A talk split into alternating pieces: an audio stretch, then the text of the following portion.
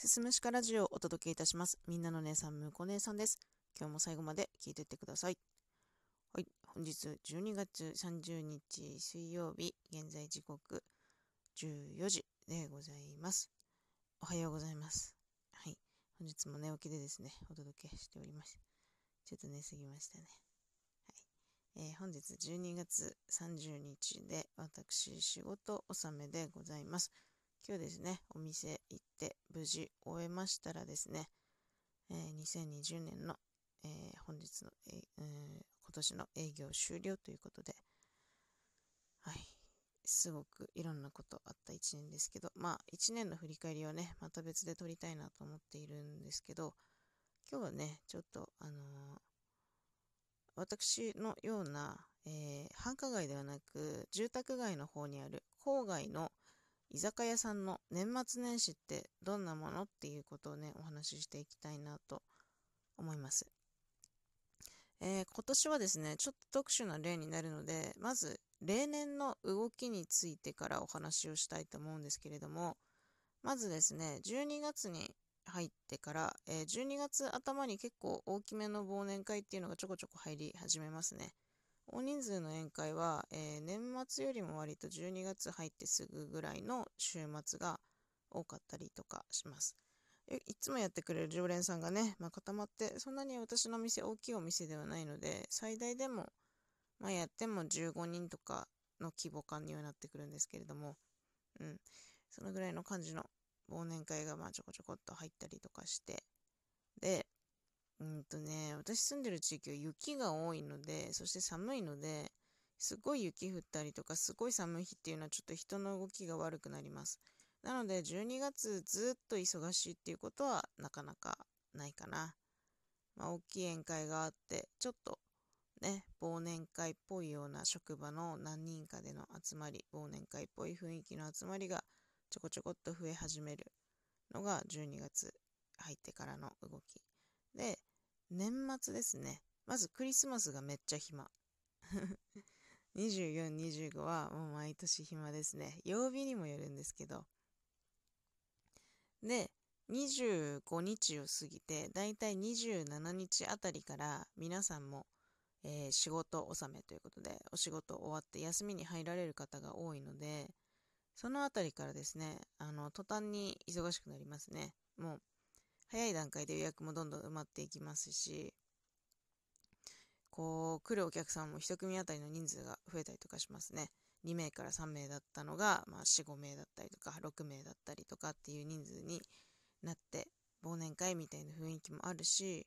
年末多いのが、あのー、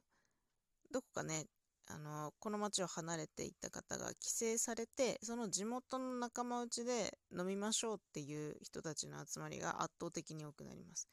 割とね若い人が多くなるかなという印象。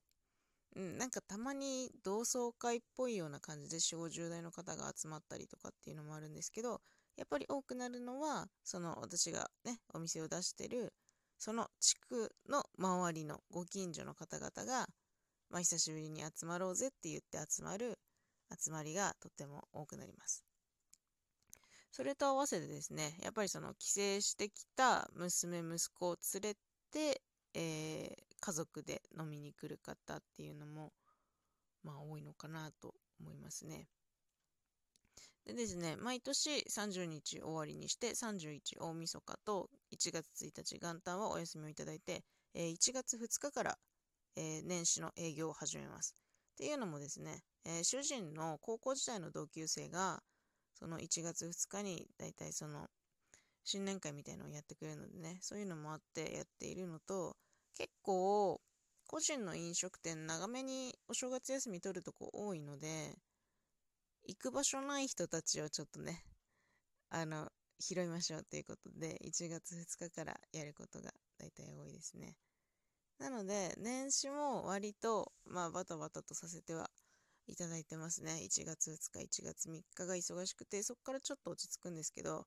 ただね、あの、お正月休みすぎて、あれだな、成人式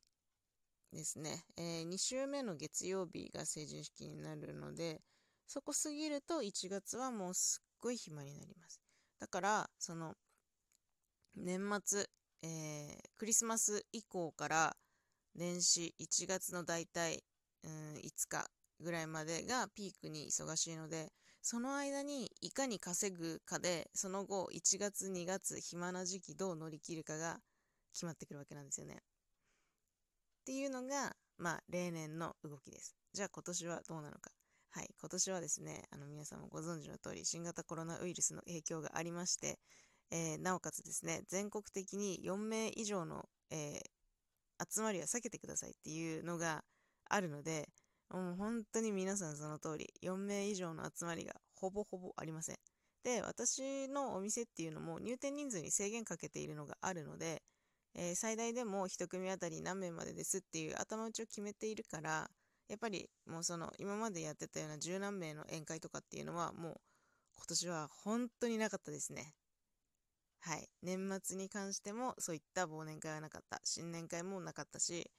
もう問い合わせもね、ほんとちょっとしかなかったですね。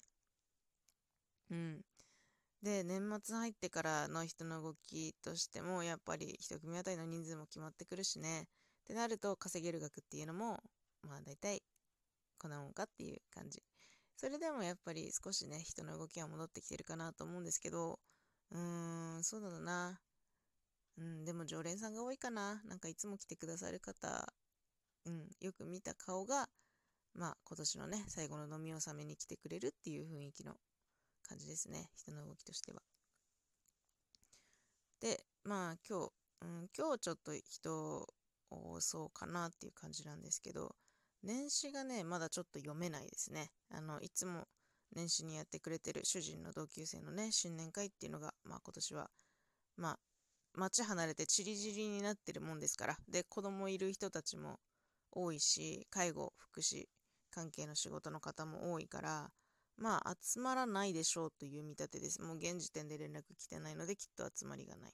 だからね、ちょっと年始はどうなるかが全然読めないです。で、えー、2021年の1月2日っていうのは土曜日にあたるので、ここで人がめちゃめちゃ動いて大爆発するのか、そうではないのか、ちょっと今からわかんないですね。という感じで、まあ、郊外の飲食店の動きっていうのがね、ありますよっていうお話でした。繁華街だとまた全然ね、あの、人の動き方変わってくるので、ね、年末さ、年末年始いっつも困るのが、えー、タクシーが来ないんですよ。タクシー呼んでって言われて電話かけるんですけど、まずタクシーの会社に電話を取ってもらえません。なぜなら郊外の飲食店であることがもうナンバーディスプレイでバレてるからです。だから、あ、あの店に今回せねえから電話取らないとこって言って電話取ってもらえないんですよ。だから、そういった場合はもうお客様にちょっと申し訳ないんですけど、この時期すごく混み合っててお店から電話がつながらないんですと。だからお客様からタクシー配車してもらうことできますかってちょっとお願いして、お客様の携帯からかけてもらうとすぐに出てもらえます。なので、すぐこう、お客さんの携帯からかけてもらって、出てもらって、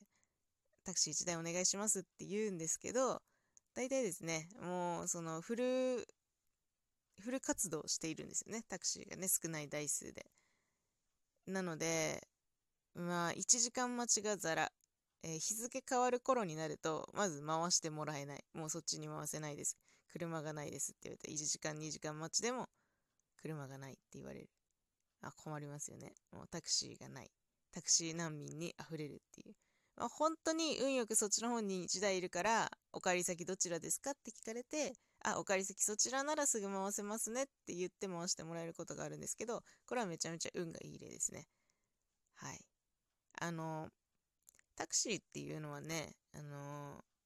特殊免許なので、あの、なんだったかな普通免許2種みたいなやつを取らなきゃいけないんですよ。その、えー、人を乗せて運転してお金を取る場合、営業目的の場合っていうのは特殊免許が必要になるので、店の人間が、あ、じゃあタクシーとして私車出しますよっていうことをやってしまうとダメなんですよ。だから、いっつももどかしい思いを年末はしていますね。なんですけど、今年はね、やっぱりタクシーすぐ来ますね。いや、ほんと、タクシー業界もすんごい心配です。大丈夫なのかな？ねえ、すぐ来れるんですか？みたいな そんな感じ。もう近くにいるからすぐ行きますね。つってね、来てもらうんですよ。本当に。心配ですよ、私は。まあ、ちょっとね、今日で営業最後ということで、こんなお話をしてみたんですけど、年始ね、という風になるのでしょうか。まあ、あの、バタバタするって言ってもね、私は主人と2人でやってる小さな店なので、入れれるお客さんも限界ありますし、うん。まあ、ぼちぼちと頑張っていきたいなといったところで、今日は締めたいと思います。というわけでね、年末最後の振り返りはまた別で撮りたいと思いますので、えー、最後の